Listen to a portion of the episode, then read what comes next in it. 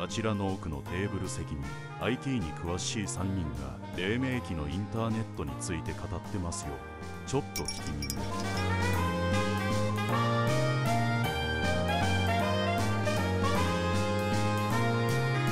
バスへのラジオ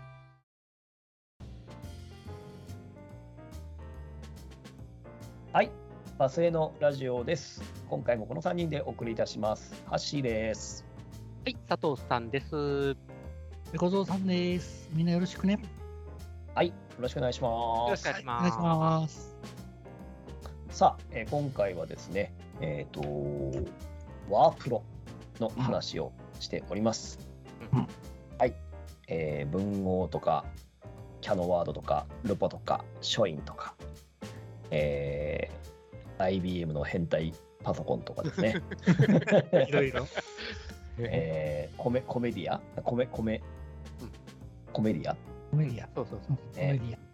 エプソン7、成功だ。成功です。ところは成えーいろいろ出ましたけどもですね、ワープロ、あの話してて思い出したのが、功。うんあのまあ、いわゆる今でいう絵文字みたいな、うん。あのまあ、絵絵みたいなうんな、なんて言うんでしょうね、こう、ドットで、えー黒く塗りつぶしたところを白地で塗りつぬ抜いていくような絵文字とかってあったじゃないですか。うあん。あ、はいはいはいはい。あんなのがなんかいくつかあって、うん。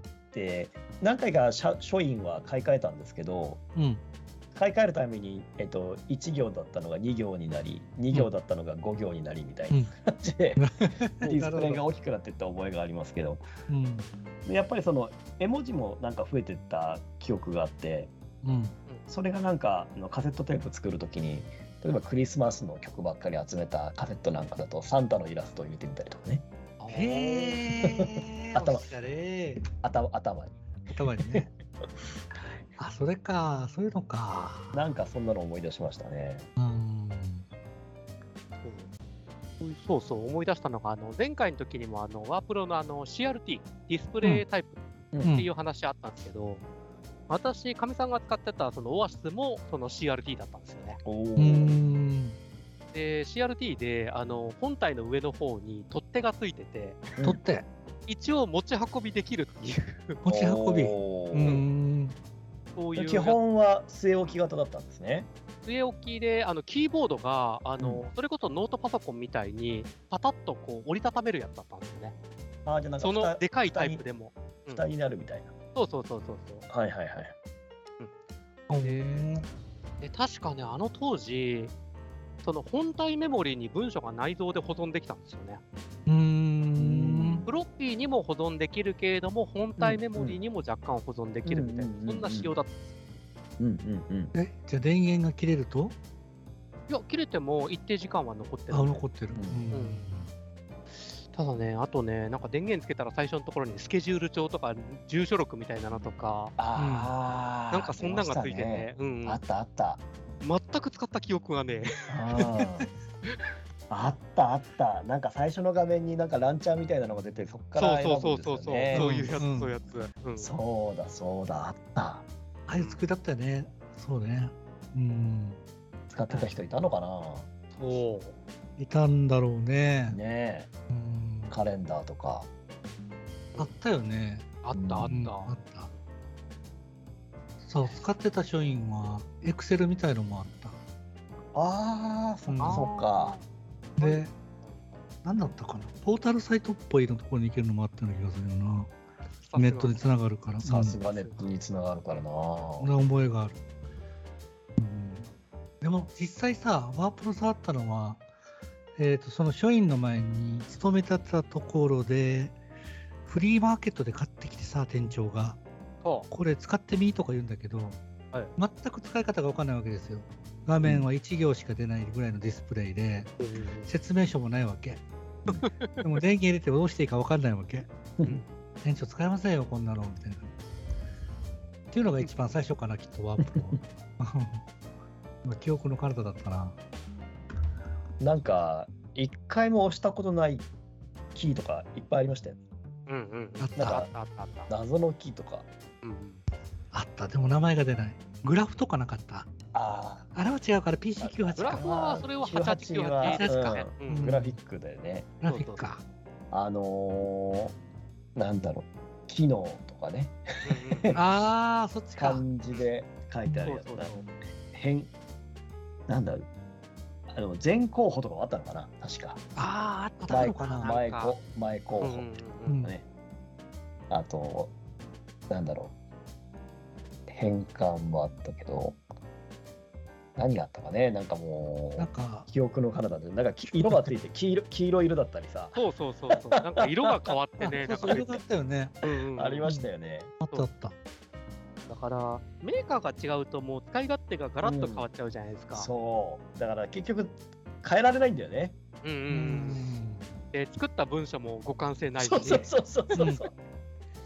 ああだからパソコンになった時に昔の大量にあるワープロのフロッピーを持ってきてこれをパソコンで見たいんだけどっていう人がいてうんなんだっけファイルエクスチェンジャーじゃないなんかなんかそんなああ、なんかそんな名前のあったトな。ラントランスなんとかとかいうやつあってうんなんかそれだったらかろうじてできるよみたいなことがあったような気がするなるほどだけどやっぱり表組とかはぐちゃぐちゃに崩れちゃっててうんうんまあしょうがないですよね一太郎とワードとかだってそんな感じのレベルですもんねねうんそうそれで言うと、パソコン版のオアシスは完全にオアシスの文章そうフロッピーで読みましたよ。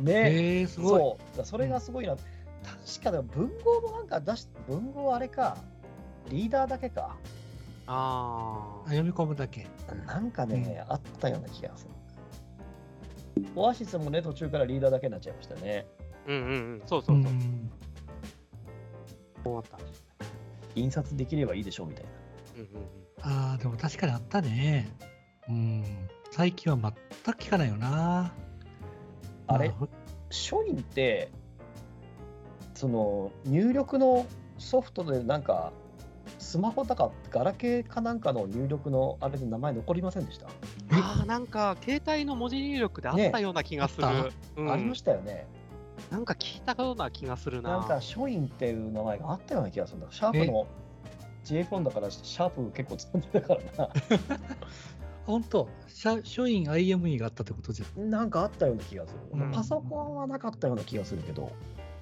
んうんなんか自分は全然あれないななんあそかっかシャープの聞いたような気がするな、それ。うん、なんとなく残ってるな、残したかったんだねじゃあシャープとしてもきっとうん、うんまあそうだよねシャープとしてはねあそう思い出した携帯書院だ携帯書院携帯書院うん携帯はカタカナかなそうカタカナで携カタカナ帯書院、 携帯かやっぱりうん、そうあーあそうそそううか W- W03 にも入ってたんですよああ、へーはいはいはいはい。よかったそうのそうそう使使い勝手はどうだろ う、よくわかんないけどね、うんまあ、普通にでも予測変換が出たりとかっていうのがあったような気がする。うんうん、なるほどああ、そうだった。そうだよなあと、それこそマイナーなメーカーのやつで一つ使ったことがあるのがありましてですね、うんパナソニックのワープロですね。あえあパナソニックも出してたのパナソニックがスララっていうワープロを出してましてですね。ああ、聞いたことがあるような気がすうるんとだような気がする。そうあれ、なんか会社の時だったかな、誰か別の人が使ってて、うんなんか作るのを手伝うので動かしたことがあって、うん全く手も足も出なかったっていう のが、あまりに使い勝手が違いすぎて。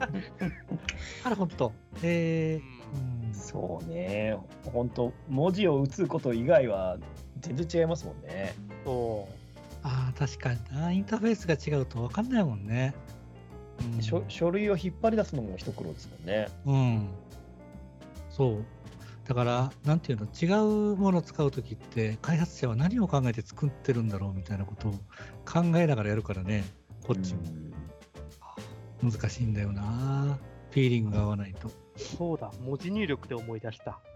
あの、ローマ字の文字入力で、うんちっちゃい文字打つ綴りあるじゃないですか。うんあれ、 L つける的なうん、そうそうそう。あれ、最初、成功のワープロを使ってた時が、X しか使えなくて、うんうんで、オアシスを使ったら、X だと小さい文字出なかったんですよ。えうん L でしか出なかったんですよ。おなるほど。うんうん。それで最初、オアシス動かしたときに、ちっちゃい文字をどうやっても打てないっていうので、 うんあのそれこそ TT みたいなね、うん。うんうんうん。ああいうレベルでしか打てなかったっていう、そんなことがあったな。えあーえー、どっちかだったんだ、昔。機種が違うとね。全部の機種がそうかどうかわかんないけど、機種によっては片っぽしかみたいな感じになってたんですよね。いやなるほど。それは面白い。え、い今受け継がれてるってことね。じゃあ2つ使えるようにみたいな感じで、そね。うそうそうそう。え今さっきの流れで思い出したんですけどモバイルルポってのもありました東芝に、ああ、はいはいはい、ー、モバイルルポ。。うん、東芝も何台か使ったんですけど、最後うんのうんボーダフォンの時は東芝だったのかあの時多分モバイルルポだったような気がするああ。あ、じゃあ携帯に入ってるってやつ。携帯に入ってたやつそれはモバイルだ、やっぱりな。やっぱりなんていうかね往年のやつの名前を使いたがるんですねそうだね。うん、そうですよね。で使う使うのって感じもするけど、使ってたんだよね、結局ね。使ってたうん。 モバイルすららはなかったような気がするけ どそれはさすがにねえな。モバイル文豪もじゃなかったってこと文豪ミニミニとかってなかった文豪ビリがなんか聞いた覚えがあるうん、の。名前は聞いた覚えがあるな。なんかもともと文豪が大きかったのかなああ、そういうこと。物理的にちっちゃいってことか。うん、文豪ミニってのはなんか、あのーまあその IME じゃなくてその機械の名前があったような気がする、うん。うんうんうんうん。そうそうそう。夏目漱石かなんかがキャラクターでやってたような気がするな、はいあテそんレビなでねそんな感じがする。ああ、なんかそんな CM あったな。えありましたようねん、文豪ミあっニたあったあった。シそャうだーわプショーイングは誰誰のコマーシャルやってたのか覚えてないなショイン、うん、CM をやってたけど誰だろう。ねあ CM やってたんだね。うーん。多分ルルポとかも多分やってたよねやってたと思う。覚えてるからね、なんかねう。んそうそうそうそう。でも誰が出てたか覚えてないななうん、そうだ、テレビは覚えてないな。なんかカタログばっかりなんかいろんなもの見てたような気もするんだよな、電気屋さんとかで。ああ、確かに。でも結構23万とかで買えませんでした2行とか3行のワープロって一時期うん。だった覚えがなんかある。ねうんだから結構何年かおきに買い替えてた記憶がありますねうんうんそうかでもやっぱりまあパソコンになっちゃったからな途中からなそうなんだよね。うんうん、だ Mac を買ってからは買わなくなっちゃったなって買わなくていいんだもんな。確かに。でも逆にねあのワープロ専用のパソコンがあってもいいんじゃないかなって思った時期がありましたけどね、ワープロ専用ね。はいそのワープロしか使わない人っていたじゃないですかある程度一定数、うんうん今もう確かだいぶ少なくなっちゃったけどうんうんうんうんうんうん。だからもうポンって電源入れたらもうもうすぐワードが起動してみたいにああ、なるほど。うん、ねなで、まあ、ウイルス対策とかそういうわけわかんないこともそう、まあ隠しちゃってさそうそう。あの楽々スマートフォンじゃない けど楽々 PC みたいな。楽楽々々 Windows? ワープロ PC みたいなねワープロ PC か。いうのがあってもいいかなって思った時もあったけど、うんうんそうね、確かに機能限定のものあってもよかったかもしれないね。うんんうんうん、確かに。そうね。かまあ、今だったらそういう出そうと思えば出せるような気もしますけどね。ね。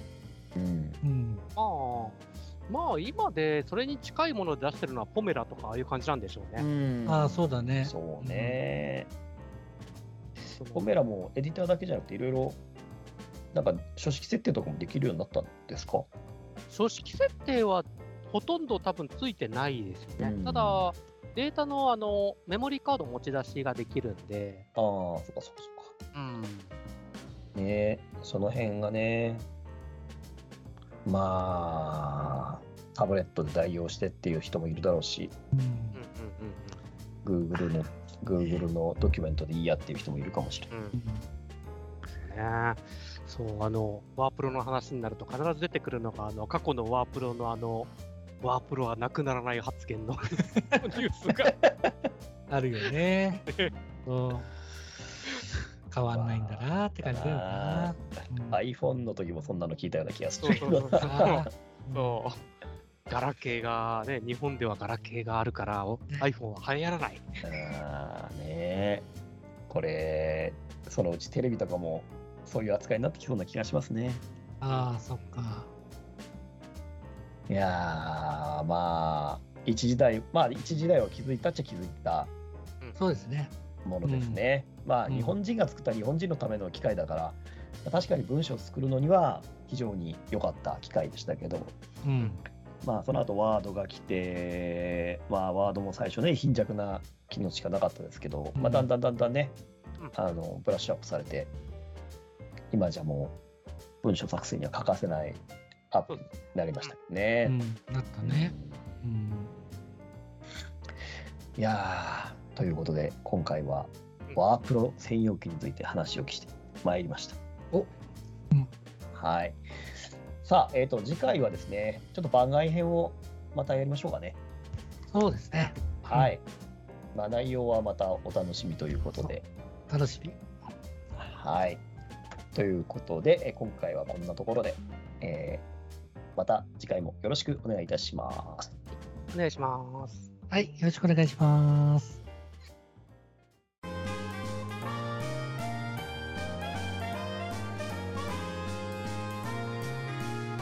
バスへのラジオ。